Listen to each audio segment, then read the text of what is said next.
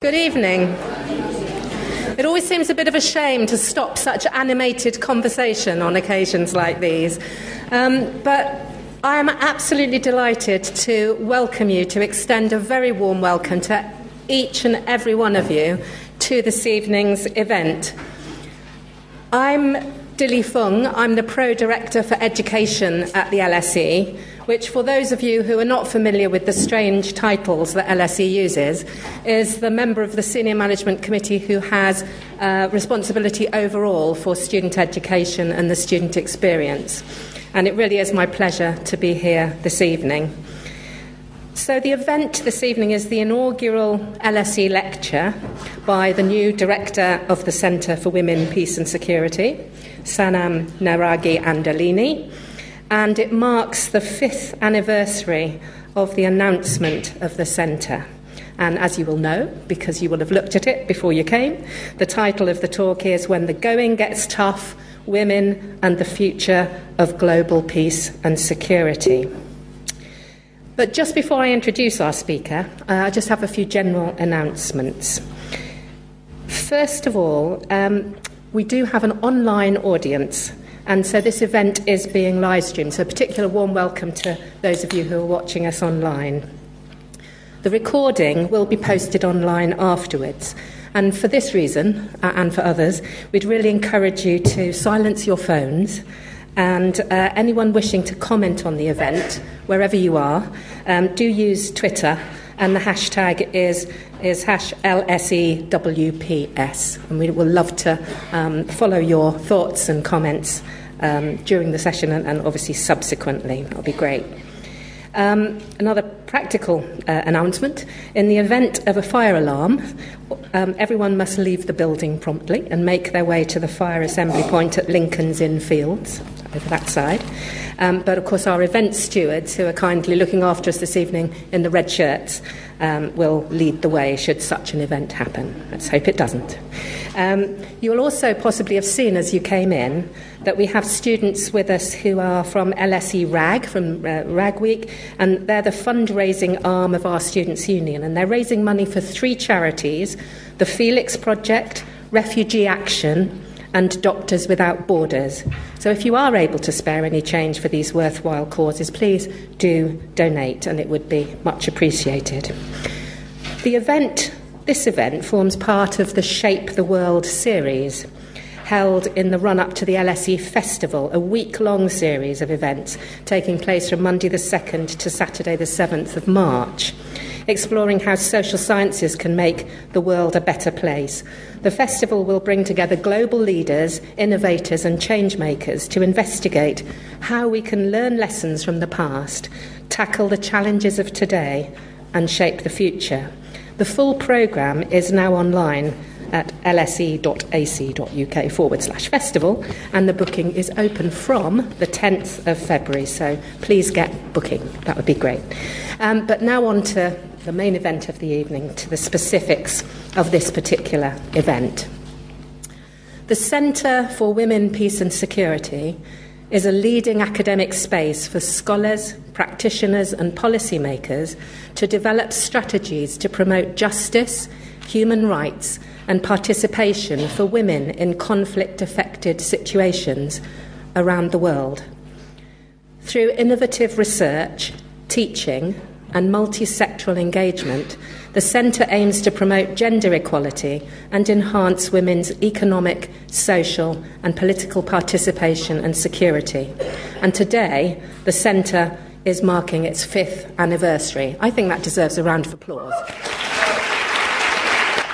So it's an auspicious occasion for us all to be gathering together. Our speaker, Sanam Naraghi Anderlini, MBE, joined LSE as director of the Centre for Women, Peace and Security in December 2019. Sanam is a globally recognised advocate in the field of women, peace and security, with 24 years' experience as a peace strategist, working on conflicts, crises, and violent extremism with civil society, governments, and the UN. Sanam is the founder and CEO of the International Civil Society Action Network, ICAN, where she spearheads the Women's Alliance for Security Leadership, comprising independent, women led organisations active in 40 countries, preventing violence and promoting peace, rights, and pluralism. Sanam was appointed to the Most Excellent Order of the British Empire, MBE, in the 2020 New Year's Honours List for services to international peace building and women's rights. So, congratulations, Sanam. So, finally, before I hand over, Sanam will present for approximately 40 minutes, after which there'll be time for questions and discussion. So, do get your questions lined up. We look forward to hearing them. The event will finish no later than 8 pm, at which point we warmly invite you to join us outside and join colleagues from the Centre for Women, Peace and Security outside for a reception. So now, please join me in welcoming, welcoming Sanam to the lect- lectern.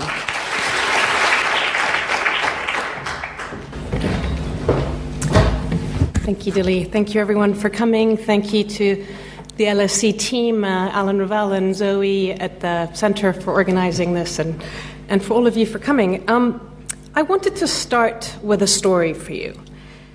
It's a story that happened last week, but actually goes back for me about eight years. And I want you to start with a scene, which I have for you right here. This is Idlib in Syria. These are people living under olive trees. It's predominantly women and children who are living under olive trees. And they're being bombed, and, and this, this is life right now as we speak. So that's one scene. The next scene, which happened about last week sometime, was a meeting in Geneva where the Syrian government representatives showed up and representatives of the opposition groups showed up, and the Russians and the Americans and the international actors showed up and amongst them, they're all talking about what's going to happen to Syria. And meanwhile, these people are living there and they're being bombed. Um, was one of my colleagues, a young woman called Najla. And Najla was there as part of something called the Civil Society Room, which is now a space or a way in which we have been trying to bring the voices of civilians, women and others, who become peace builders and who do humanitarian work in their own countries. Um, and to have a voice in the formal processes. It's taken us about 20 years to finally have something called a, Syrian, a civil society room that's, that's been applied to the Syria process. And Najla was there, and she em- emailed me to say, you know, we're there, and what do we do? And, and, um, and I said, you know, how's it going? And, and she said, well, I'm here, and I've met these people, and I'm really trying to tell them about the plight of the people living under the olive groves. And, and I keep saying they're displaced and they need help and so forth. And the UN says to me, Yes, we understand, there's nothing we can do though. And the Russians and others say, Yes, of course, we understand, but you know, it's in our national interest what we're doing.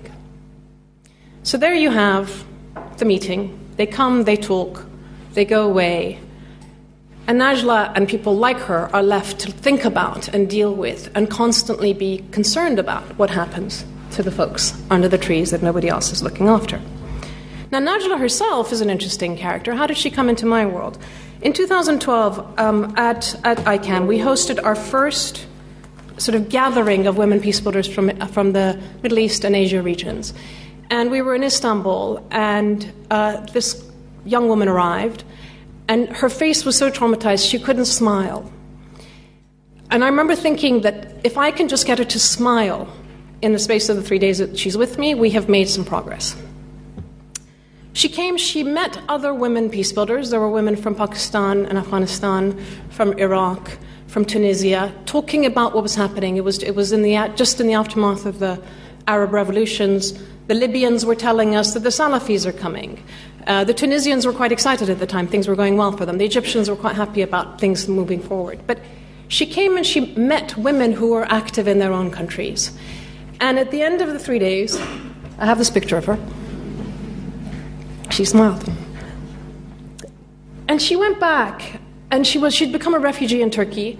And we saw her th- over the next few years, and she, she has now set up a center in Turkey where she basically hosts Syrian refugees who come, women from all sorts of backgrounds who come there. And she's providing them with Turkish lessons and computing skills and livelihood skills. She's taken women off the streets. She was telling us last year that she had one lady who um, has now started a sewing factory and they're making clothes and so forth. Um, so, so over the years, she has now become an activist, and that's why she, she ended up being invited to Geneva. But two years ago, she came along and she said, she said, you know, my son is now 17, and he came to me and he said he wanted to go back to Syria to fight with Daesh, to fight the government. And, and I said, over my dead body, you, got, you get to go back to Syria because I didn't bring you out to Turkey for you to go back and die. And the son was absolutely adamant that he wanted to go back and fight. So Najla said to him, If you're going to go back to Syria to join Daesh, I'm going to go with you, and I'm going to marry one of those guys, and I'm going to become a jihadi bride so I can keep watch over you. He didn't go. It wasn't cool to take his mom along, was it? So, so then she started working with other women around this issue of what was happening to their sons and so forth. Now, I say this to you not because Najla, I mean, yeah, Najla is pretty unique, um, but, but not that she's the only one out there. In the audience tonight, I have so many of my partners who do exactly this kind of work in their own countries. And whether it's Yemen today or Sierra Leone 20 years ago when I started this work, this is a story that keeps happening over and over again. That we have wars that start, people, and especially women, who become involved in peace building international powers that are involved and are doing so little to actually stop what's happening. And the least powerful are taking on the most responsibility, and the most powerful have basically sort of shed their responsibility. We're living, in a way, in the age of disresponsibility, if, if, if you want.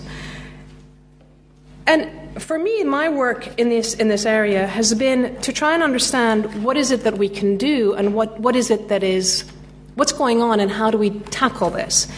So tonight I'm going to talk to you a little bit about sort of the global context of why, why the going is getting so tough, how women are involved in this space beyond Najla, my own involvement in this, and then, and then what are my reflections having been doing this for nearly a quarter of a century. And, and you can argue, you know, whether I've been successful or not is, is also a question up for grabs at the moment, I think. So, first of all, globally, we have a problem um, in terms of our international peace and security architecture. And, I'll sort of limit it to sort of four basic points of, of where we have gaps. First one is a structural gap. We have a UN system, a Security Council system, and as I say, the rules of engagement around international peace and security, which basically says uh, state is sovereign, non interference is primary. So if a country, if, if a government is bombing its own people, in principle, unless we are invited in, we can't go in to do anything. Now, what's happened is that that was a 20th century architecture, but in the 21st century, basically since the 1990s and onwards, the wars that we're dealing with have been civil wars predominantly. They've started as civil wars and then they've become transnational and, and, and global and so forth. But this, there's a structural gap here that what are we meant to do when we have civil wars brewing and, and, and, and emerging? So, so that, that's one thing. The second gap that we have is a credibility gap. Now, those of you who are histories, you know, international relations uh, scholars and others will say, oh, you know, Security Council was always, has always had problems of what it deals with and what it doesn't deal with. But in the current era, in the last 20 years or so, basically the credibility gap has really widened because what we have, the problem that we have is that in 2003, in the run up to the Iraq War, we went, you know, the US and the UK went to the uh, Security Council, they didn't get the votes to actually launch the war, but they initiated the war, right? So automatically you're making the entity that's play, that sets the rules of the game, you're, you're challenging their credibility. So that's 2003. Then fast forward, we get to Libya, 2011 and 2012. At this point, um, there is an agenda called the Responsibility to Protect, Protect agenda, which, is, which was meant to be around trying to prevent governments from attacking their own people. So if they're not protecting their own people, in principle, there's a, there's a Uh, onus on the international community to, to engage and try and protect those civilians. So Libya was the story of civilians saying, Gaddafi's coming to kill us. What do we do about this? The problem is that once you have France taking the charge and NATO going in, it was obvious to any of us, and I was, I was working at the UN at the time, that there is no way that you're just going to protect civilians and leave Gaddafi. It would make NATO look ridiculous. So, by definition, by going in, it was starting a process of regime change, which was a problem because that wasn't the supposed mandate of, of the mission going in. That was one side of the problem. The second side of the problem was that when they did Libya, when they did go into Libya, instead of learning the lessons of Iraq and actually having peacekeepers go in and trying to have a modicum of security in the aftermath of the failure of the regime, we left a vacuum. In fact, we outsourced the security of Libya to regional powers, to the UAE and to Qatar and to the Saudis and others. And the mess that we have right now with civilians being killed is res- precisely a result of what's happening. So that was, that was Libya. Meanwhile, Syria was brewing under the surface. And again, I was there at, on the mediation standby team of the UN at the time, watching this, these things and figuring out, you know, what's, what's going to happen. They kept saying to us, what are the, you know, what are scenarios? What do you think should be going on? But it was very obvious that the Russians weren't going to allow the same thing to happen in Syria. So the mantra of the UN, which is never again are we going to go to you know have this kinds of war, world wars, and so forth, the idea of never again was basically sort of destroyed with the Libya process because never again are we saying never again we're letting these wars happen. Now, and then if that wasn't bad enough, we get the Yemen war. And the Yemen war is to me one of the biggest moments of the failure of the, of the system. Because if we go back to the original rules of the game, which is that you're not meant to have, the Security Council is meant to stop states fighting each other, right? If that's the rule of the game, why on earth did we allow Saudi Arabia to go and bomb Yemen? Two member states. Now, we can say, oh, the Yemeni government asked the Saudis to come in, but it is still two member states going in after each other. And the problem there is that you now have France, the US, and the UK, three members, three permanent members of the Security Council, actually selling weapons and benefiting from this war. Right? So essentially, and, and if we look now, um, as, as we speak, uh, we have China, Russia, the US, UK, and France as the permanent five members. All of them are somehow implicated in some very nasty behavior. Right? So the Security Council, the UN Security Council, has become the Unsecurity Council for most of us. And we are looking to the, we, we call them the P5, the permanent five, and then, and then there's a temporary 10 that come and go every two years. So it's really come, become the onus of the, of the other countries that come on board to actually help us build the norms, sustain the norms, um, play by the rules of law and the rules of war and the rules of peace. From the standpoint of women, it's also become even more difficult because now we have a United States uh, government um, that also has a particular issue around sexual and reproductive health. So, in the Security Council, if we want to deal with sexual violence in the context of, of war, you know, ISIS d- doing, you know, uh, sex trafficking women, we have the US now telling us that, you know, we can't mention these things. Because, because they have a home agenda and a, and, a, and a domestic constituency that is absolutely obsessed with issues of abortion and, and, and the pro life movement and, and so forth. So, so you have this credibility gap. The third gap that we have is the complexity gap, which is the, the attitude that we're trying to sort of sort out these wars, you know, Yemen and Syria, and it's like a football game. There's the government and then there's the opposition, right? It's not. It's much more complicated. There are lots of different actors at any given point that are warring actors with proxies and so forth. But there are also peace actors in the middle of all this, which is, again, the women and the youth and others, but predominantly women, women's peace building organizations. When I was at the UN and the Syria issue came on, on, on file and we were sitting and brainstorming, I remember saying to them, well, you know, this is a moment for us to actually think about what Iran is doing and, and, and you know, deal with them in terms of their issues and, and, and have a regional solution. And somebody said to me, ah, you want to make the problem more complicated than it is. And I looked at them and I said, the problem is more complicated than it is. Um, the final approach that they took was a little bit like an advertising sort of, you know, um, billboard. It was, we want to freeze the violence and unfreeze the politics. Sounds really good, doesn't it? It's been eight years and it hasn't worked, right? So, we, so we're not able to deal with complexity very well, which leads us to the last of the gap problems the vision gap the ability to imagine and do things differently. Einstein and others have said, you know, madness is trying to do the same thing over and over again and, and think you're going to get a different result. We've been saying that the peace processes need to be more inclusive. They need to bring in the voices of the civilians. They need to bring in the voices of the people who care and are doing the work. Um, they need to bring the voices of the multitude of actors. And we need to have processes for the design of peace which actually match the reality of the complexity of the war. Right? So it's rethinking some of these things. But there is a vision gap. We're still being railroaded into, you know, oh well, yes, you want women. Why don't you shove them into this this uh, you know, delegation of government or this delegation of, of opposition? Or we still get the usual thing of saying, but you know, the Houthis in Yemen, they're conservative. They don't talk to women. Oh, you know, the Taliban, they'll never talk to women. We know that these guys are always talking to women. In fact, we know women are talking to them all the time.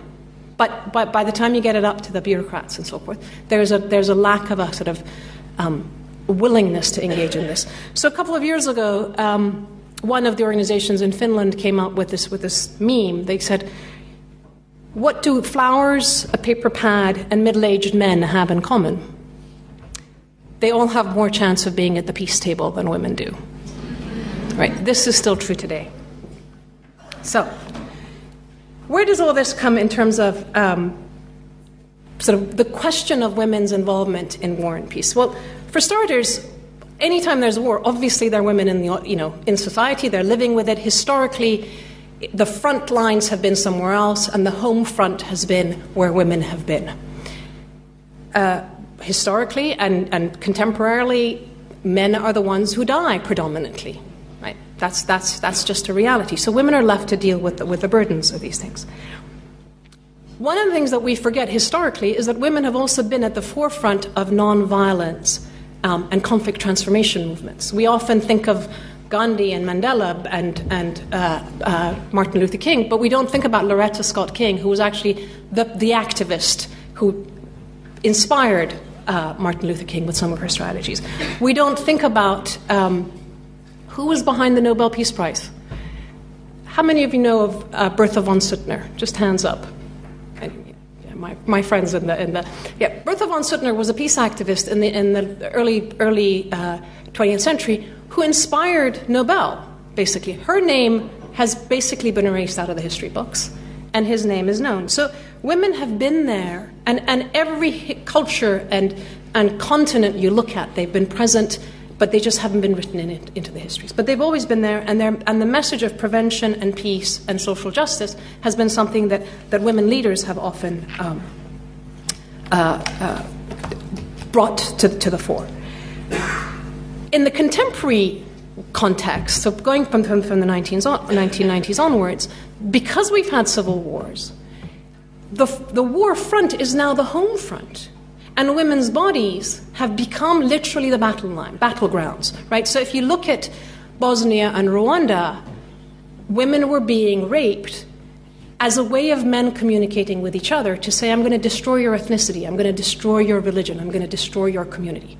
We're going, to, we're going to make sure that you have children, you know, pregnant girls, so that we are actually destroying the bloodline. Right? So, so women's bodies have literally become the front lines of, of, of, these, of these wars.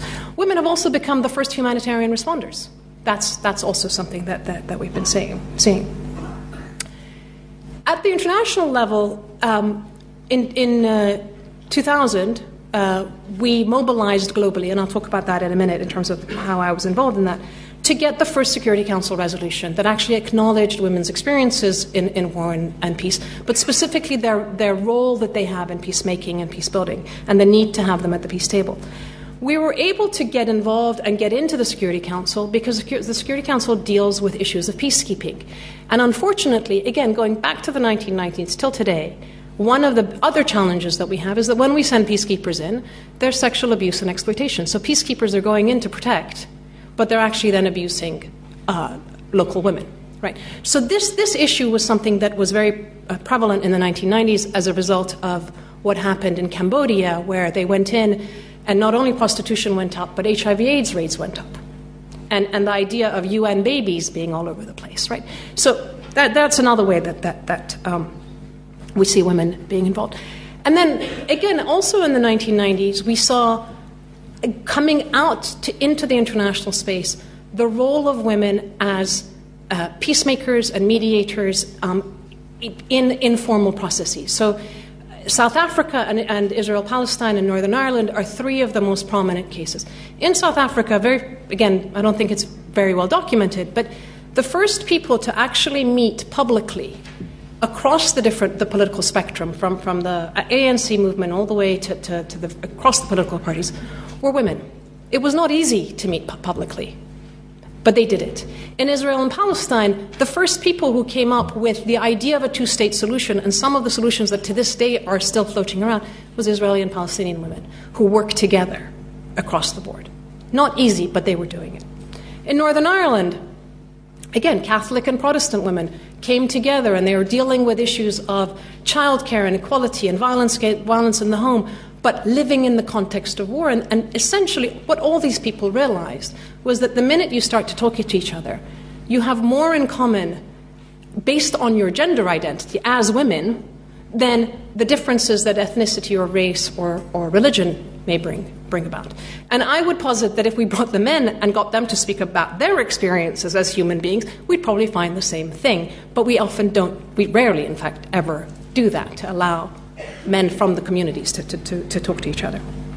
So we have the question of women being involved in wanting to prevent wars and violence. We have them involved in peacekeeping and, and the issue of what happens to women, the issues of protection, and then this idea of having the right to participate. And the participation element has two dimensions. One is we should have the right to be at the tables where our future is being decided for us. It's very simple. In the case of Aceh, they, after um, 30 years of war, there was a tsunami, a six month peace process was, was, was lined up. They had no women there except for one woman who came in as an expert. One of the things that they did in Aceh was they en- enabled the imposition of Sharia law as the Constitution and, and the law of the land. That has been so detrimental to the rights of women because essentially it structurally and legally discriminates against them. So, so the peace table and the negotiations that happen and the agreements that happen at the peace table, it's like the blueprint of where we're going. And if women aren't there, God knows how their rights and issues are going to be dealt with. So that's one side of the story. The second side is the question of the knowledge and the experience and the approaches that, that women bring. And I think that, you know, in, in the lingo of, of, of our field, we say it's the efficiency argument. I actually think it's a really important issue because it's really about enabling us to think how do you engage differently? What does it mean to think about our identities and the experiences and, and what we do? And, and, I'll, and I'll share, you, share with you some of my own experiences. So that's the story of, of, of women. Um, where do I come into all this? And by the way, by this point, I think I've forgotten where my slides were going. But um, yeah. oh, and it's frozen on me. All right. Never mind. Um, we'll come back to that in a minute. My involvement. Um, on one hand, I got involved in this at the age of 11 because we had a revolution in Iran, and all of a sudden I became displaced, like many of my friends and family. And you live with that issue of displacement and the trauma and the turmoil of your own country. Um, for generations. It's not a one off event. I think this is one of the things that you learn that when you have a civil war or a civil conflict, it is not just a one off event that you see in the media here. You know, back in 1979, something happened. It goes on forever. Um, the American Civil War, it's still, we're still living with the remnants of it, right? So, so there is a question of a sort of a lifespan of, of uh, these experiences. On the other hand, having arrived here at the age of 11, um, it was a period of trying to. Uh, sort of balance between assimilation and alienation. So, like many of my English friends, I wanted to do English literature uh, at university, um, but I got drawn to the work of William Butler Yeats and the Irish crisis. so, so I you know, got involved in that. Um, I then came out. I wanted to do. I thought, you know, I should go and do marketing and business consulting because that's, you know, that's what our generation did in the in the 1990s.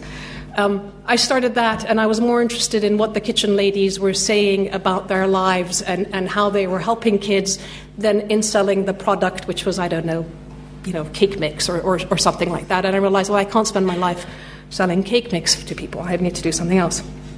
I went to do anthropology for my master's, interested in the role of sort of cultural miscommunication and the role of media and how the technology or the medium can be used to pass on a different message.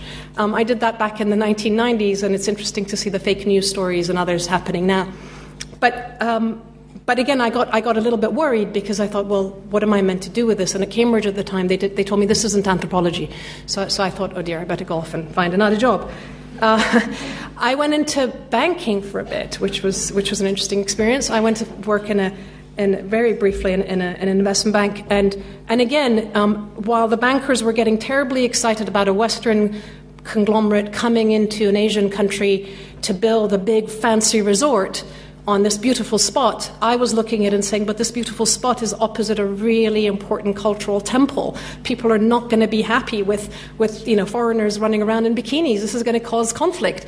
Um, it's going to cause. Uh, so, so I realized that I'm, I do not really have a banker's mindset either. um, and then I thought, oh, journalism. And, and I'd always been interested in journalism. So, I, so I went off to the BBC and, and, the CN, and CNN to work in the newsrooms. And there was a moment in 1994 where uh, in the CNN newsroom, we had images of Mandela's election in South Africa and the euphoria around that, and at the same time, Rwanda. And I don't know how many of you remember this, but it was literally images of people hacking others to death. And to watch that and think, why isn't it being stopped? Why are we not doing anything about that? And I think those two, that juxtaposition of those two images, basically kind of uh, enabled me to think about what it was that I wanted to do. And I ended up um, joining International Alert, uh, which was a conflict resolution organization, with the idea that how do you stop the eruption of violence um, within a country when conflict is real, conflict needs, there are legitimate reasons for conflict, but it doesn't have to get violent. It doesn't have to be a rupture. So the South Africa ideal of how do you transform the relationships so that everybody has their place and their a space and a recognition and legitimacy uh, in their own country. How do you do that for others? How do we get along and, and, and make that happen? And it was a very interesting moment because we were looking at the, the new wars, and, the, and part of the work that was going on was this idea of you need to broaden diplomacy, we need to have multi track approaches, we need to think about the diaspora and, and other groups and, and, and civil society and, and so forth. Along with that was the assumption that ah, if we have early warning, if we know what happens in advance, we can stop these conflicts. What we saw was that that's not true. Actually, knowledge does not lead to action. Knowledge leads to inaction, knowledge leads to apathy, knowledge leads to fatigue. So, it really, the assumption that someone else is going to come and help you really doesn't hold.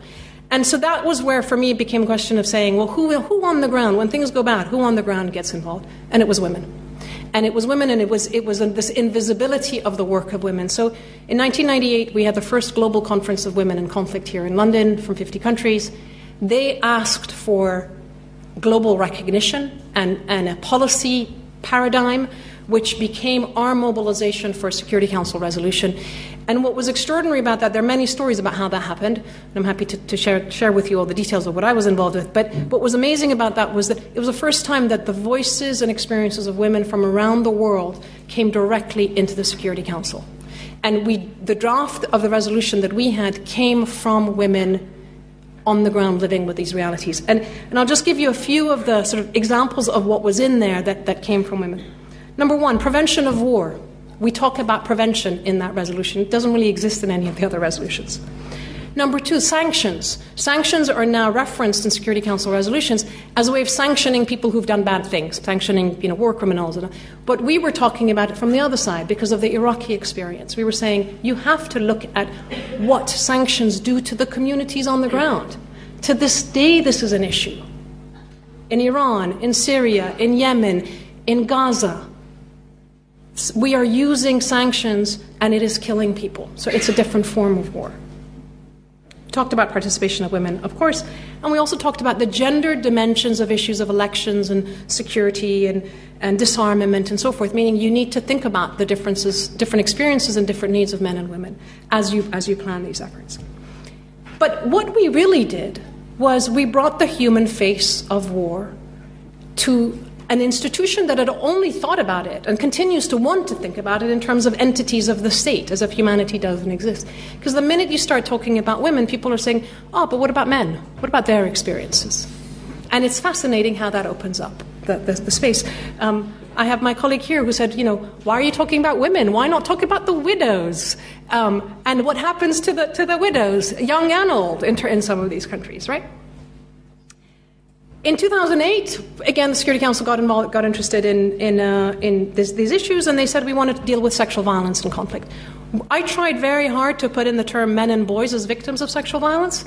Uh, it was taken out taken up by various members of the, country, of, the, of the council at the time. So we put in civilians. We put men and women and girls, that was okay. And we put civilians and people, so gender neutral language to enable men to also be recognized as, as these victims. This, these types of, you know, the lawyers amongst you will know that wording matters so much, but it's such a ridiculous kind of wordsmithing that goes on and, and how people take these, these things out. But essentially, it's, it's been about how do we bring the human face of war into, into, into our institutions. The second thing, the minute we got the resolution, the, the part of the discussion was, ah, but what's the evidence? What's the evidence that women make a difference? What's the evidence that it's going to be better? What's the evidence? Um, I started doing research on this in 2000, and over the years I've done a series of, of multi country studies. Uh, and I have this to say the first piece of evidence about why we need to do things differently is because the way we've been doing them just doesn't work you would not go to a heart surgeon who had a 50% success rate. Right? How many of you would go to an endodontist for a root canal with a jittery hand and a 50% success rate? We don't. They change their practices. We have to, we have to start from that point of evidence. But what happens is they want evidence. So over the years, 15, you know, 15 country case studies around how women have contributed. Um, in 2008 to 2010, I was looking at the issue of men, and again, again if, I, if I could bring this up, it would be fun. Um, I went to look at what happens to young men in countries where there's fragility and violence and so forth. And my conversations with them, with ex combatants and gang members, and sort of people who are on the verge, on the cusp of criminality, was fascinating because I would say to them, you know, how do you, how do you get in? What is it that makes you feel insecure? In Jamaica, the gang members talk, talk to me about how they worry about being asleep at night and having the gang next door come and kill them. The, the uh, ex guerrilla leader in Liberia, when I said to him, What does it mean to be a man? He said, You know, I need to provide. Providing is a big deal for men in, in all these places. I said, Okay, so you need to provide. Why don't you go to the market and sell, you know, sell stuff like, like the women do? Because, ah, that's women's job. That's not, that's not for me. I can't uh, you know, I'm a man. So I said, but you want to provide. How can you, how can you sit around doing nothing?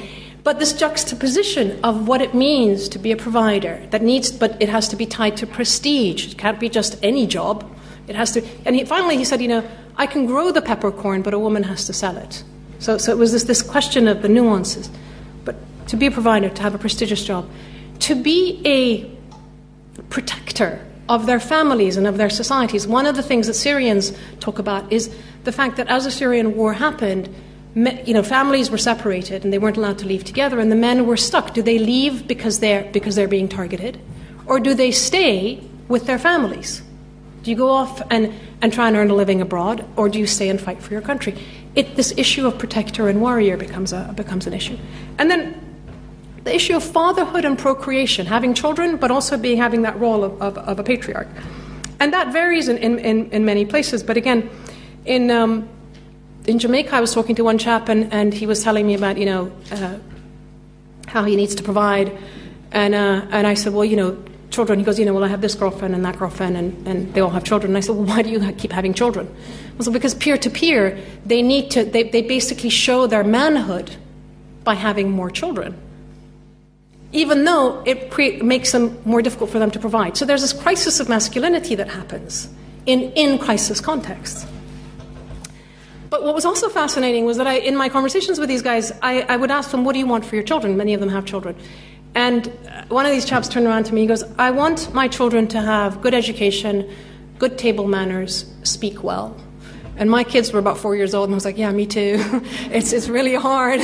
but but it was this conversation about li- kind of talking to them about, about people they care about, and this again is something that I think as women we are good at doing, not because men can't, but because we have to figure out a way to engage on a human level.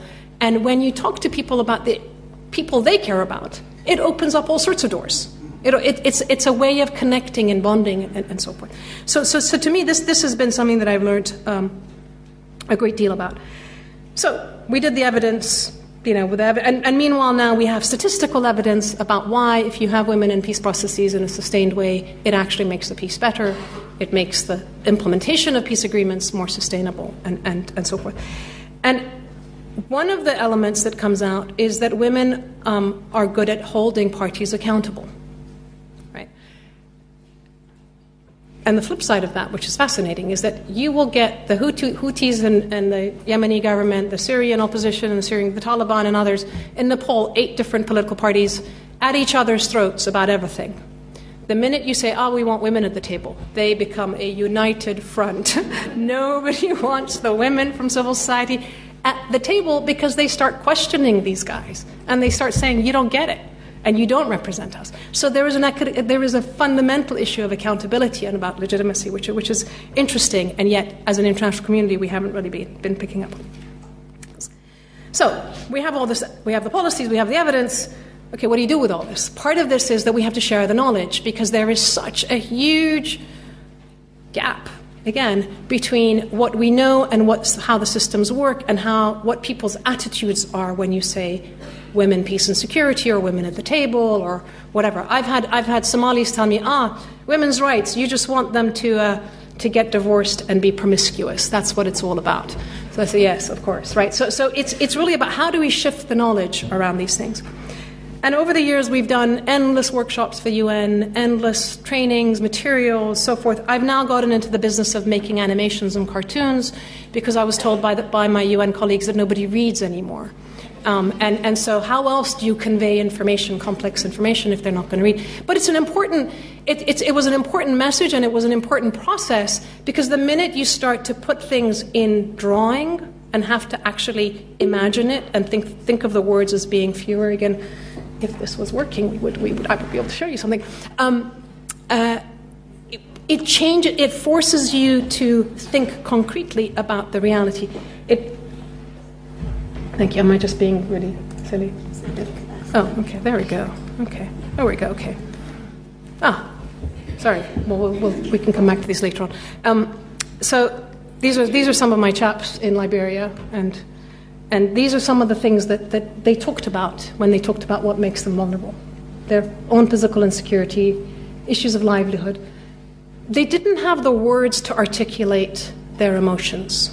I don't know who's doing research on this, but when, when you've been a 14 year old boy and you've been abducted and you've been forced to fight and you come out of it 25, at the age of 25 and you've only had a gun, um, you don't know how to say, I am angry, I am upset. I, literally, the vocabulary isn't there. So, so for me, this question of literacy and, and how we articulate emotions and, and, and stop being just visceral violence is something.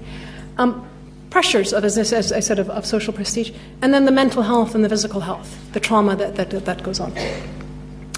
This is my little diagram of what happens. So in a normal setting, you might be able to provide and you might be able to be a father and have prestige, but in a, in a conflict setting, their ability to provide goes down, their ability to be a warrior goes up, so it becomes this completely warped sense of, of what happens. Um, and, and the tensions that we see are that, you know, for women, often it's not uh, social progress that puts them out in the front, it's hardship. They have to get out there. Right? What do you do if you've lost everything, you've been displaced, and you've ended up in Kathmandu, and the only place you can get a job is in a dance bar. It's not something you want to do, but that's, that's where the money is, right? Um, very often, women are assisting and protecting men in terms of hiding them and, and dealing with them, and yet they don't get, get recognized. And from the men's side, there's a duality of issues because, on the one hand, they need the women, on the other hand, they can't stand being dependent on them. And, and it becomes this issue of transition and tradition. So, so as crisis happens, there's a tendency for men to want to revert back to the traditions and the norms, um, and they're, they're not comfortable with the transition and the changes. Whereas women are coming in and they're having to deal with the transition and the changes, and, and often it opens up doors for them, but they're being pulled back to tradition. So there's like a real issue around the tensions that, that, that, that arise between men and the lives of men and women. Um, whoops. We'll come to that in a second. So, yeah, so this, this question of evidence and, and, um, and thinking about uh, this work. Um, and, and, then, I think this is it. This is my, whoops, nope. All right, I'm, I'm losing this. So the animation story is it's important because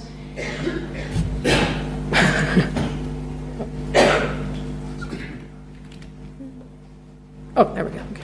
It's actually oh Sorry to all the folks outside who are watching this. Um, So this is about ceasefires. We don't think about ceasefires. When violence breaks out, people want it to stop. Ceasefire agreements can make space for discussion. National or international leaders can facilitate talks to stop the fighting.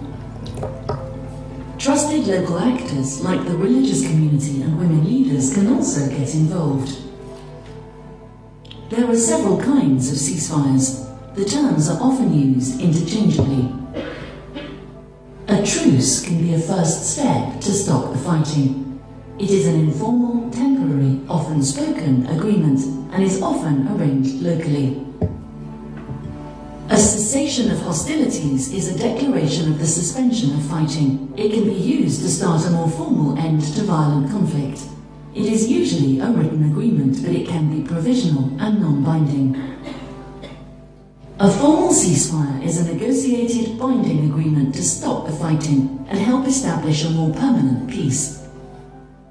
It can contain the responsibilities of armed actors, mechanisms to ensure that all parties comply with the terms of the agreement, and procedures to address violations.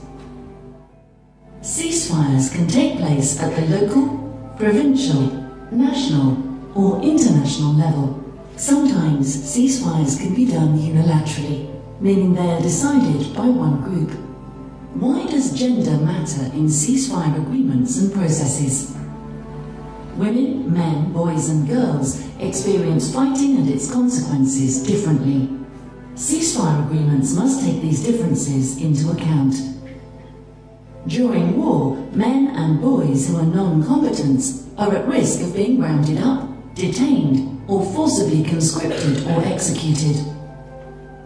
The majority of civilians who are forced to flee are women and children. A humanitarian corridor should be accessible, and the food and medical assistance should be relevant to everyone.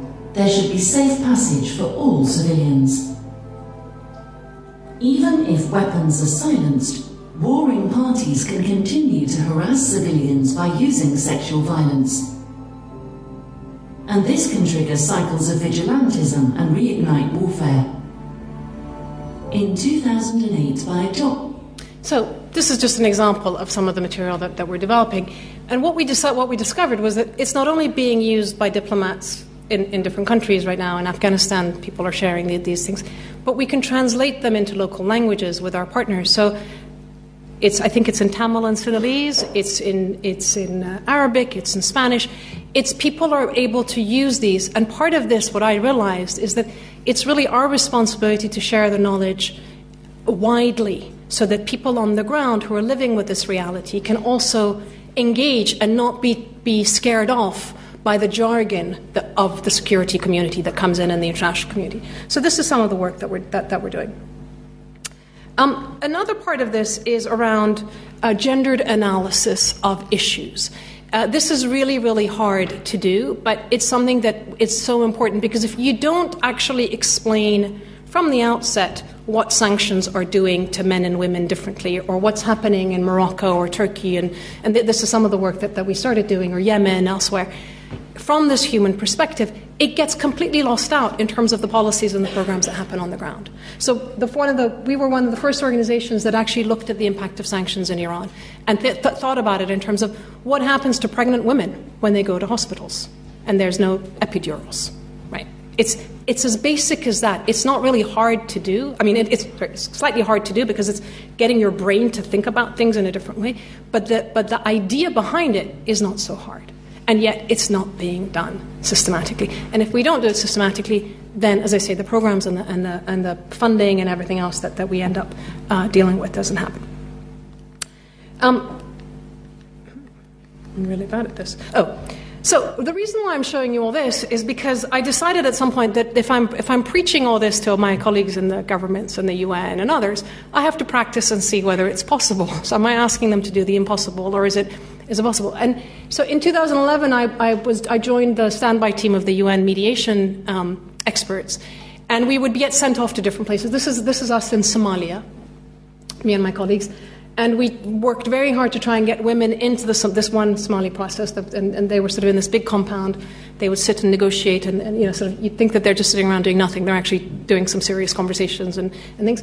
But, um, but we were in this process to see, okay, what, what can you do? And one of the things that I learned was that, yes, it's possible to get the women there. Yes, it's possible to get really strong language in the agreements around their role and, and how we make sure that they have presence in the upcoming bodies and so forth.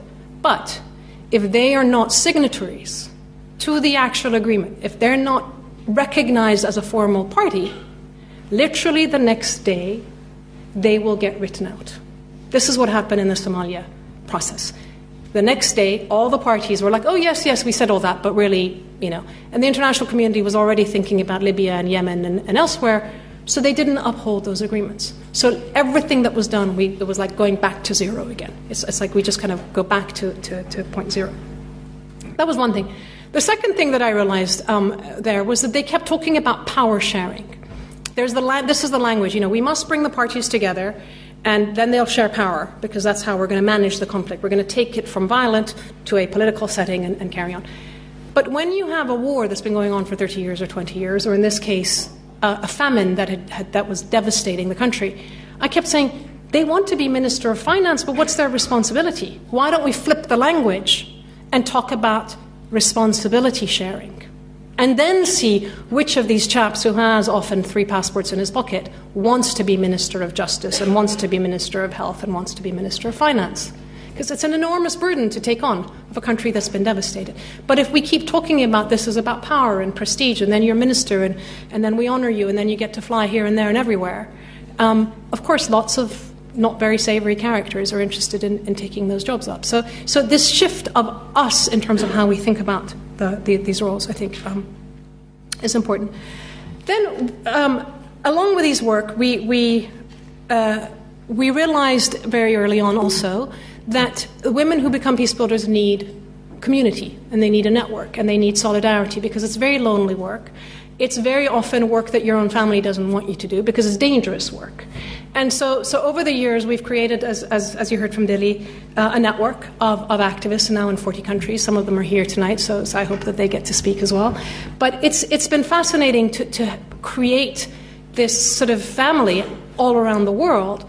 Um, and with WhatsApp and so forth, it's very easy to stay in touch. Uh, in, in last Easter, when, when the bombs went off in Sri Lanka, I woke up in Washington and I looked at my WhatsApp list, and my colleagues from South Sudan who were devastated by war anyway, were wishing our colleagues and friends in Sri Lanka well. And that issue of just caring, just thinking about each other as human beings and asking, how's your family doing, and, and so forth, makes such a difference. So that's something that we've tried to do. We've tried to, we've set up a fund because we were told that it's really hard to get money to local women's organizations in war zones. So we said, well, you know, hold my coffee cup, let me try this. And so in the last five, six years, with the help of DFID and, and the government of Canada, Norway, and others, we've managed to distribute about $2.5 uh, million and shown what can be done when you do small grants into the right hands at the right time in, in a different way, right? We don't need to be, I don't need to be present everywhere. These people are there, and, and, and, and this is what's happening. So, where are we now in terms of my concluding thoughts on all this? Um, number one, we cannot do any work without thinking about identity at the center of it. The problems that we're dealing with right now in the world are inherently tied, or people are inherently using visceral identity race, faith, ethnicity as a way of mobilizing, as a way of dividing, as a way of justifying violence, as a way of justifying discrimination. So we can't think about politics and geopolitics without thinking about that. And gender is fundamentally front and center of all this. Right? I was talking to my colleague from, from, the, from uh, the Maldives recently and from Libya and elsewhere. Extremist groups that we see, whether, whether they're white right in the States or whether they're, they're the jihadi types that, you know, ISIS and the Al Shabaab, they have an issue with women. They want to suppress and use and exploit women. So when you see a movement coming in and saying, we're going to start female genital mutilation, we're going to reduce the age of marriage to nine, we're going to take girls out of school and allow them, you know, to, as I say, to be married off to older men and, and forget about civil laws, this tells you something. Something is happening. They have an issue with the status of women. So we cannot think about any of the work, whether it's violent extremism, whether it's our humanitarian work, whether it's migration, development, without thinking about this, these issues of identity and, and, and gender being very centrally to that. Um, second thing, we, sh- we tend to fetishize and infantilize women. So we say, oh, they're victims and they need our empowerment. Forever they need our empowerment, right? Honestly, I think Afghan women are far more courageous and empowered than most of us in this room, but forever we're trying to empower them and, and train them. Um, and and we, we tend to kind of assume things about them, right? That, oh, you know, if they're doing peace work, it's essentialist. We're being essentialist about, about women who are doing peace work. Uh, if they're covered, you know, are they really, you know, out there for, you know, are they real strong feminists and do they get women's rights? These two ladies, um, I met them in Erbil a few years ago. One is Turkmen, one is Sunni. Um, they are widows, and they were hiding Iraqi Shia soldiers from ISIS. And then they were going looking like that, as, as little old ladies. They were going up to the checkpoints and telling the young men off for their mistreatment of civilians, saying, You shouldn't be doing this, and you should. And they were using their identity as mothers, as older women, covered up, whatever, to basically open up passage for people to get through. And by the way, they saved these Shia, these, these Shia soldiers to get back to Baghdad. So um, let's not make assumptions just based on what people look like and how they dress and, and, and so forth. And I have my own many, many stories about, about some of these things. I found it myself. Um, I've been in places where I've walked into the room and people have said, "Oh, you didn't, you don't look like what we thought you'd look like." Um, I've been in places where they've come to me at the end of a meeting and they, or in the middle of a meeting when I've mentioned that I have children, and they're like, "You're a mother." Ah, now we can relate to you because up to that point I was some you know foreign entity they couldn't relate to. Right? I've been in places where they've seen my Allah and they said, "You're Muslim," and you know that's that's been the point of connection. Um, I was in Afghanistan and I was having conversation with a group of men. They were being terribly polite for a whole hour and um, talking about the peace process and what's happening and, and, and so forth. And, and finally I said, Well, what do you guys, what do you think about what should happen? And one of them looked at me and goes, You're little, but you know things. What do you think? so, so, so, you know, I was like, that's interesting. So, so they've been, they've been very nice to me, but, but clearly for a while they were like, who is she? And what, but, but it was this willingness to sit and listen and engage, um, and, and essentially to find the empathy and the humanity in the other. This to me has been fundamentally important in the, in the work that we do, and I wish that we could see this more in, in, in our peace processes, to actually talk to and I've had this conversation in Oslo once with, with Taliban. What do you want for your children? We had a two hour conversation about what do you want for your kids and, and unpacking all the, all the stuff that, that goes on. So, so that's, that's uh, one, another set. The third, um, the, the fourth point that I want to make is that we are stuck in a global system which is very much sort of framed around what we don't want. We want to prevent violent extremism. We want to prevent terrorism. We want to prevent conflict. Right? But we don't actually say, what do we want? Why is it okay to constantly think of countries in Africa or the Middle East or Asia or, or, Latin America as places where we just don't want them to go back to war? It's like, let's just keep it really at that level. Why can't we anticipate and say, what do you want? What's the, what's the positive piece that, that, that, that, we, that we should be looking for? And, and I think that what I've seen in my work, going back to my original four gaps, is that the women peace builders that I work with, and who emerge in all of the conflicts that, that arise. Number one, structurally, remember when I said there were the four gaps, structural and, and so forth, the structural gap. By having the Security Council resolution, and now we have 10 of them, we're closing that gap. We've gone in and we've said, you know what, your system is this, but look, we're coming in and we're trying to broaden it out. So let's create a new model of how we can be inclusive and bring the voices of peace actors and, and recognize that there's agency um, and credibility and legitimacy in people who don't pick up weapons to be at the table. Because otherwise, the logic is that Afghan women should be armed to the hilt, extremely violent, and then we'll invite them to Doha or wherever. Right? So we have to we have to reframe that and think about but that that that gap. But we have ten Security Council resolutions that actually on paper do that for us. We're just not doing it uh, on the ground. The second is, um, I said, the question of credibility and trust. When you look at how women are involved in humanitarian work and relief work and dealing with communities at a local level, they have credibility and trust that none of us have. They have access that none of us have. That's extraordinarily important when you, when you think about how localized conflicts are, right? And how individualized it's become. Uh, violence has become entrepreneurial. It's the brother and the brother working together on a, on a bus bomb. So, who has access to that, right? So, women peace builders in communities have that access. The third is the complexity thing. Do you remember that? That was the third one. The, the, so, this ability to balance, for example, the issue of you need justice in the aftermath of war because there have been horrific abuses. People need to be recognized, and, and we need to know what happened to the disappeared and, and so forth, and, and bring people to justice. On the other hand, you can't just say, oh, we're going to take everybody to court and we're going to throw everybody in jail because it doesn't happen like that. Right? Whether we, as much as we would like to put every rapist in DRC or in Libya or wherever in jail tomorrow, they don't have the court proceedings. Even in this country, in America, we don't have it. So we have to think about justice in a different way. We have to broaden the idea of justice and think about social justice. What about how are we dealing with providing the health care or the education for the girls who are abducted and want to come back and go to school? That's, that's another form of justice. Why do they have to stay get stuck in their victimhood all their lives because of something that happened to them at the age of 12? So that complexity. We have to think about reconciliation.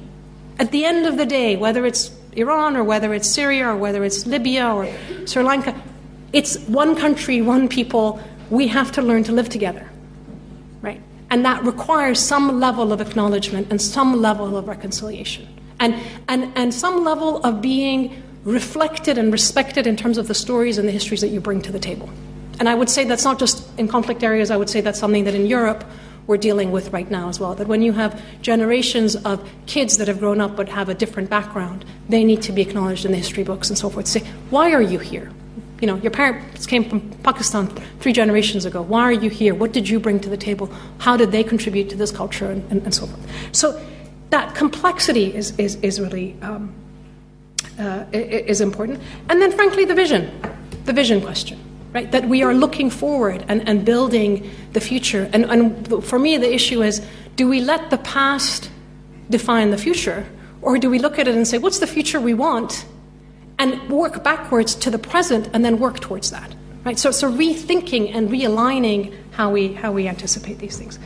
Um, and then finally, with, with, a, with the world that we have right now in terms of, this, of the systems and structures, you know, it's easy to say, oh, the UN system is a disaster and, and it's not working and, and so forth. But actually, if you think about it, what's happened is that the big powers have lost their credibility, but the institutions still matter. Last week, Gambia won a court case against Myanmar in the International Criminal Court of Justice, right? They, and they won because they took them to court for genocide. Now, we, you know, again, we can say it's a legal win, who knows what's going to happen. But the fact that little old Gambia gets to take Myanmar. Nobody else did it. No other big state did it. Right? That's important. The fact that Switzerland was mediating or in, was an intermediary between U.S. and Iran in January stopped uh, what, what was going to become a regional war, if not a world war. Right? The fact that Norway has been so involved in so many conflicts behind the scenes doing track two and track one work, little powers matter. And I think that this is the era where the little powers in the UN system are going to have to come and step up to the plate and be the moral powers that, that, that we need. So that, that's something that, I, that, I, that I'd like to see. And, and with that, I would actually, it's not a little power, but it's the EU, because the EU itself is a role model of how we figure out how we live together, even though we used to have histories of war together. So, so we need to think about these new actors and these new voices coming into the, into the system. And secondly, we need to understand, and finally, finally, 20, I mean, and for me it's been 24 years I really hope that by the 25th year things would have changed radically. But we need to recognize that when a crisis happens, communities, people, individuals stand up. Not everybody, but those who do are extraordinary human beings, and we need to support them. And they need to be acknowledged in, if not the same, you know, in far more, if you want, far more, sort of with, much, with far greater respect than, than the respect that we're showing the armed groups. So this, this shift needs to happen. But it's, it's really about what I said from the beginning who is taking the responsibility with, with, and, and who has the power? And elevating those who are responsible and diminishing those who think that they can hide behind the power of guns and the power of, of bombast and, and, and so forth. Um, So I'm going to end there, and, and, and I'm sorry about all the mess up here, but uh, it's.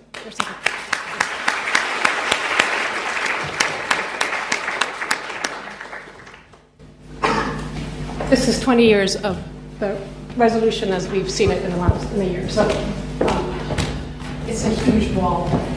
Well done, Thank you, Sanam. thank you very much. Sorry Come about and join me. Thank Come you. and join me.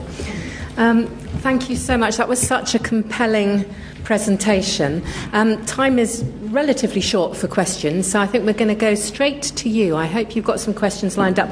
What I'm going to do is I'm going to take three questions in a batch and then invite Sanam to give us a nice succinct answer. So I would really appreciate it if your questions could be questions and also if they could be um, really succinct. Uh, that would be fantastic.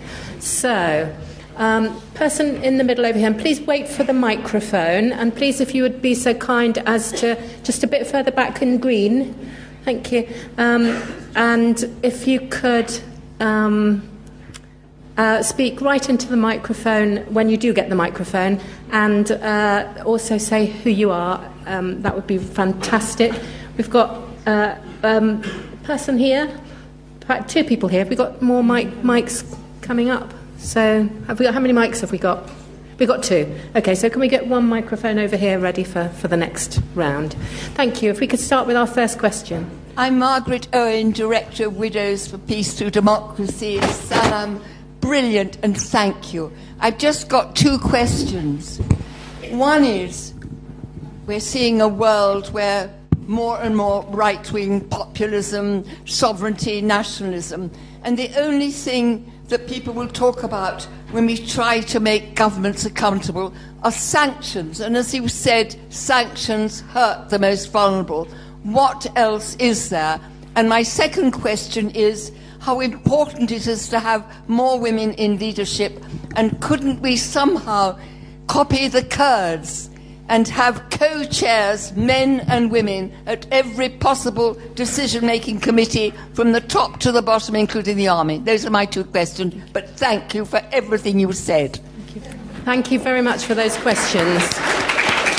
Thank you. We'll take one more question over here, if we, if we may, and Uh, then, and then uh, we'll just have a, the answer to those, because that was three questions really, and then we'll come to some more of you. Yeah, Thank you. um, thank you very much. Um, the name's Ewan Grant. I'm a former law enforcement intelligence analyst. I've worked in Bosnia, Somalia, Yemen, and on the Jordan Syrian border. Um, I saw in Bosnia the great resentment of the European Commission staff against the United States. The resentment was because it was the American bombers going in that ended the war. They were resentful because they couldn't do it. Um, my question is um, how easy is it to work with uh, peacekeepers, be the UN or otherwise, because I have to say, I found generally um, humanitarian and development workers don't actually like soldiers. Um, regarding Northern Ireland, um, perhaps the orphan children of Mrs. McConville would take a slightly different view about the role of women in peace. Thank you. Thank you. Thank you very much. If I can, could, could you just pass that microphone to the person behind in the in the next row, and we'll line up um, one more question. Uh, over at the back there with a hand raised, could we have the other microphone over there? Thank you very much. That's right. Be bold. Raise your hand so that we can see you very clearly. Just giving you some thinking time, so now. So, would you like to uh, respond Yes. to those first questions? Do you want me to? Um, I'm going to take the question of the, uh, you know, the sanctions and, and and so forth, and say, you know, it sounds really simple, but we need people to start talking.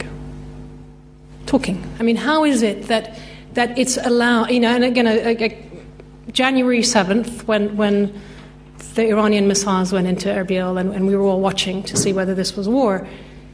There is a there is a certain kind of I don't know how, how to say this, but we were being emotionally blackmailed because on Twitter and in social media, got both sides, the, the Americans and the US uh, and the Iranians, were saying, we're going to come and bomb, you know, 52 cultural heritage sites in Iran. And the Iranians were saying, we're going to come and, uh, you know, bomb Haifa and Dubai and, and so forth. Behind the scenes, they were talking. From the, from the minute Soleimani was killed, there was messages going back, don't escalate. Right? So why can't they do this in public? Why is it that we have world leaders who are hiding behind bombast in public? And, and coming to your soldiers' point, why is it that they are hiding behind soldiers? Right? They are sending the military, and your boys and our boys, and boys and girls, I should say, to pursue their political agenda. This, this, this to me is what's, what's, what's shocking. In America right now, we have something like 20 active servicemen and women and vets, but 20 people from the services a day committing suicide.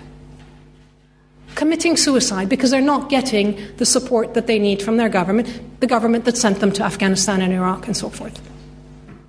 This is abominable. This, this is so, and, and, and coming to your point, sir, about you know how do we work with these? I found, and I've certainly found in the countries that I've worked and my colleagues worked, that we have, as as frontline peace builders and people living in these communities trying to change things, we have more in common with the military than we have with politicians. Frankly, because the military gets it, they're there, and the women are there, and they're living with the bombs coming in. So, so, so we have much more in common in terms of the conversations and about what needs to be done. And, and to constantly see the military being used to pursue a political end that is never going to happen. It's just so. So I think that this is this is you know they need to sit down and talk. You know, hashtag real men talk, strong men talk. I don't know, big men talk. Sit down and talk, right? It's that's that's that's what I would um, that's what I would say. So um, on the question of, of peacekeepers, again, as I said, we have no, I have never had an issue in terms of dealing and engaging with the military, and I know a lot of the women that I work with are, are doing the same things. I think one of the things that we need to acknowledge is that when we have UN peacekeepers going out, if they are abusing local women and girls, this is, this is a horrific thing that's happening at the local level, but it's also completely uh, you know, defeats the purpose of having the UN there to protect people, right? And, and the answer, again, if we had 100% female peacekeepers, chances are sexual abuse would be pretty much zero, right? So maybe we should, we should start all women peacekeeping forces, except that the money is good in peacekeeping, so, so that's part of the reason why, the, why the, the jobs aren't being made open to, to, to, to, women. So, so that, that's one thing. Same goes with the question of women in leadership and, and so forth. Uh, for years, uh, you know, when, when the Kenya election violence happened, Kofi Annan went in with Graça Machel, and it was, a, it was a dual kind of leading the mediation effort. I've been saying for years, why can't we have dual mediation teams for Syria, Yemen, etc., etc.? If not that, why not use the 20th anniversary of 1325 and have all women leads. You know? Why not? I mean, you know, in terms of whether it's Yemen or Syria, you know, any of the Libya, it, it, it's what, what would happen if we actually appointed incredibly qualified? Again, it's always this question of are the women qualified? And, and I'm always questioning that I've met many men who have high, who have high positions, and they're not, they're great, but they, it's not qualification is not necessarily one of their attributes. So, so let's, let's, flip, let, let's flip some of these things around and, and open it up. Um, but but that, that question of we need to think about things differently. Yeah. Thank you. That's, that's very helpful. So, um, our guest here. Thank you for the beautiful presentation. Um, my name is Jane. I work with the Archbishop of Canterbury's Reconciliation Ministry. And you did mention of power sharing stroke responsibility sharing. I know this is a very common um, issue that comes in conflict countries, usually when negotiations are going on. The question of power sharing and responsibility sharing doesn't usually come up, but power sharing is key. And yet, when you look in conflict countries, as you did vividly mention, it's usually women and children who bear the brand of conflict. And so, how can we as women um, um, work together and see that the responsibility of power share, responsibility sharing is carried out effectively in conflict countries. Thank you very much. Thank you very much for that question, and we'll take the other question Okay. from the Um, with the following microphone. from the question on women in leadership, um, how can we make Could sure you just that introduce yourself? Yes, I'm Paulina. I work at the ODI Overseas Development Institute. It's a sustainable development think tank here based in London. Um, my question relates to women in leadership and how we can make sure that women not only have a seat at the table, but actually have real voice and are taken seriously when they're at the table. Thank you. Thank you. So, two connected questions, I think. Would you like to take them? Yeah. So, um, in terms of again the way that in, in my work, one of the things that I that I've been trying to raise, and, and it's something that we're now doing much more systematically, is to say, I'm interested in women who have taken, who have had the courage and who've taken on the responsibility of being peace builders or engaging in these issues on the ground, right? Whether it's mediation, whether it's relief work, whether it's uh, release of detainees. You know, I mean, doing doing things that are relevant to the process of peacemaking. Those women need to be recognized for their agency, and they need to be independent delegations at peace talks. Because it's only if they are independent delegations that are there can they see it through entirely, can they, can they hold other sides accountable, can they be signatories to continue the process as it goes on. Right. So that, that issue of independent delegation of women peace builders, we can talk in detail about how we what criteria and so forth. But again, we set the bar really, really high for people like that. For the men, it's if you have a gun and you are violent, and if you're super, super violent, at some point we're going to come and talk to you and invite you. Right. So, so let's let's recalibrate um, that issue. Um, the question there was about specifically Um, about. Uh, How we can make sure that women not have only have a seat at the Okay. table, but they also have Okay. real voice in leadership. So, so I, th- I think it's not just about having voice. I mean, personally, it's not just because there, there are lots of women who are there and they have voice. And, and, and in fact, what we're seeing more and more is that the right wing populist groups that somebody was mentioning right now, um, they've been really good at bringing women in.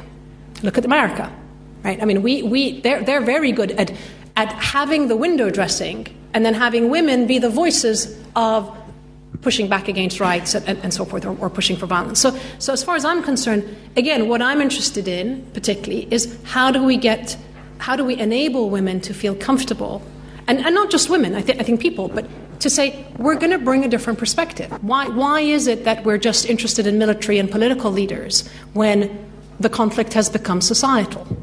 Where are our doctors? Where are the teachers? And that's all of a sudden opens up the, the space for men and women who bring these perspectives to the table, right? So, so I, th- I think I think that that's something that that's very important.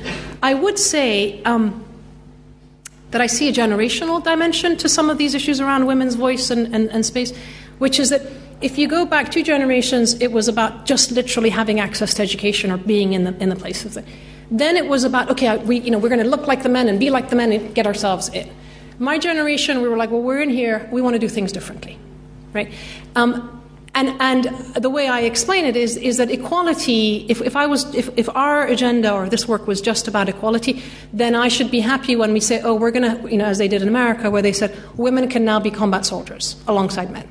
That's an equality agenda, it's an equal opportunity agenda. It's somebody's agenda, that's great. My agenda is not, is not quite that. My agenda is that I, I want to stop the idea of war and violence so that neither our sons nor our daughters have to go to war. So that's the equality agenda that I'm after, but it's a transformative agenda.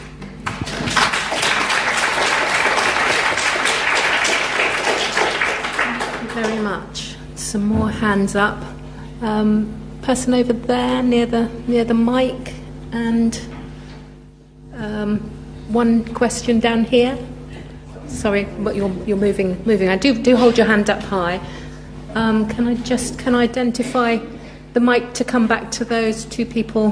Thank you for waving um, afterwards. That would be great. Thank you very much. So where were we first? Wave at me. Thank you very much. Um, Lesley Abdela. Um, first of all, many congrats, uh, Sanam.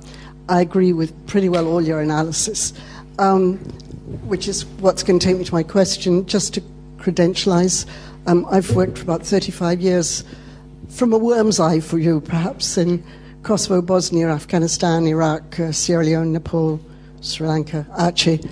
Um, And I think taking your vision thing and, and being very practical, and I am not saying any old women and any old men, I want to put that in context.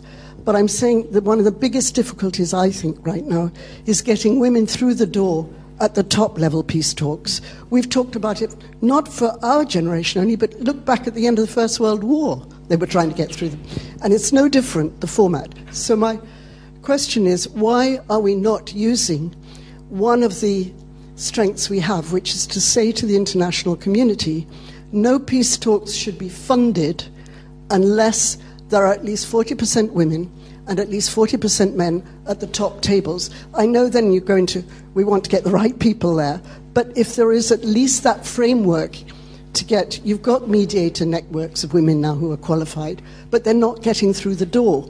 We wouldn't stop people having peace talks, but we but the international community pay for the transport, the hotels, and all the rest of it. You know that better than me. You're in the official sides. But it seems to me so simple, as the meerkats would say, simples. But you know, you know the UN system better than me. How do you achieve that? It doesn't seem that difficult to me. Thank you for that apparently simple question, which you can come to in a moment. Um, and our next question was over here. Um, I'm Cyrus Larizade. Um, I happen to be your cousin. we go back a long way. I'm a big fan. Um, but I'm also a child protection lawyer, and I deal with very traumatized children. I happen to question them often in court. Uh, and uh, I saw all the slides um, of these extraordinary women and um, resilient women, fighters, um, people that have survived um, I do wonder, um, because they are obviously very traumatized, many of them, and you have worked with um, a range of highly traumatized people over 25 years. And um, I'm not asking specifically um, whether you suffer from vicarious trauma or secondary trauma, but members of your team and others in this room, including myself, um, do suffer from um, the impact of secondary trauma. Um, how do you deal with it? Um, how do you cope? Thank you um, very much. I'm going to come back to the UN question later. That's a hard one. Thank you for bringing that up. Um, so I'll tell you my own journey, and, and I was 26, 27 when I started this work, and I went. I, my first day, I, I walked into an office and my colleague was a Hutu from Rwanda who had fled the genocide. And I spent two years reading the human rights reports from Bosnia and the issues of what was going on in the camps and the rape camps and, and so forth. Um, I had horrific nightmares. Um, I was, we were, my colleagues were working on Burundi. I was, you know, it was, so it was, it was very much internalized for, for a long time. I, I think I lost quite a lot of friends at some point because they were all working in the city, and, and so, so your world becomes bifurcated in, in, in some ways. What I did find, and, and what I have found in terms of the strength, is that the reason why I became interested in the work that women do is that having met them, there are often times when I think, I don't know if I could do what they do. That, that's always a question that if this happened to me, I don't. And, and it's, it's an ongoing issue because, because we have colleagues who've lost relatives even last year. Right? So, but what, what, we, what I found is that in the collective, you get a lot of support. And, and, that, and, and the collective, I mean, in our global network. Once a year, we get together. And, and it's become a, a touchstone for all of us to be able to just hug and, and be there and we will analyze, we will laugh, we will cry, we will do all sorts of things, and we will plan and strategize and move on. But it's almost like your energy goes up. You get, and, and so, so that issue of solidarity is extremely, extremely important. Um, in terms of my own team, some of them are here. Uh, we had to have team meetings to say, how do we, what do we do? Because part of our problem is that when you sit, when you sit in a safe place, living in America or here, and you hear all the stories, you feel as if you need to do something, but, the, but and you feel terribly guilty about the fact that I'm not living with. So, so how do you deal with that guilt is part of uh, part of the issue. But it's now become part of our own conversations around how we how we cope. And I have to say that I my two of my colleagues, uh, Stacey, who's in the, in the audience, who's a, a trained social worker. We've started doing programs on the ground for our partners around psychosocial health care for themselves and for the people they deal with. We have had in- instances where we had Nigerian colleagues who do psychosocial care and therapy doing um, Skype calls with Somali colleagues who lived through the, the bombs. It doesn't cost anything, but the fact that we knew everybody. And so, so it's these creative ways of, of bringing these issues up. But more, more importantly, it's we need mental health to be part of the process. And, and, I, and I'll, I'll end with this. Uh, uh, we were um, at a meeting around the question of Commonwealth women mediators a couple of years ago, and, and I was asked to speak about these things. And I said, you know, the, the assumption, this idealistic assumption that people come to the peace talks and they're terribly rational. And, and it's all about interests. You know, once we, once we figure out that, you know, you just want that glass of water and I just want it in the afternoon and you wanted to, we, you know, we're going to sort this out, that rationality is, is absurd. People are not rational. There's a lot of emotion. And, and, and, and, and we had some colleagues from South Sudan and, and they said, we're all traumatized. We're at the peace table, but we are all traumatized. We need care. Right? So, so this is something that really does need to be addressed, and, and, and we have to be thinking about it for, for people who are frontline carers, for people who lived through the war, um, and of course for, the, for, the, for people who are direct victims of, of violence. Thank you. On Thank the you. UN, a simple question. um, what do we do? Um, you know, I've come to the conclusion, and, and I know we're being live streamed, so this is going to live on the internet forever and ever. Um, you know, we have tried to do it by offering ideas and recommendations and engaging and so I've come to the conclusion that, that part of this is what are the there, there is no punitive dimension to not implementing these resolutions. Right? There's no, nothing happens to anybody. It's, it's like a cafeteria approach. That, you know, yes, the salad bar is there, but you don't have to eat from the salad bar. You can keep eating your potatoes and your pancakes, right? So, so it, it's this question what's the cost of not doing it? What is the cost of not engaging, of not having a gender analysis of the conflict and the issues? What is the cost of not having and engaging women on the ground and doing this? I've worked with people who came back from places and I said, Did you, you know, here, here were the women. What happened? They were fine. I said, Where are the notes from the meeting? No notes ever taken, erased completely. That's just not okay.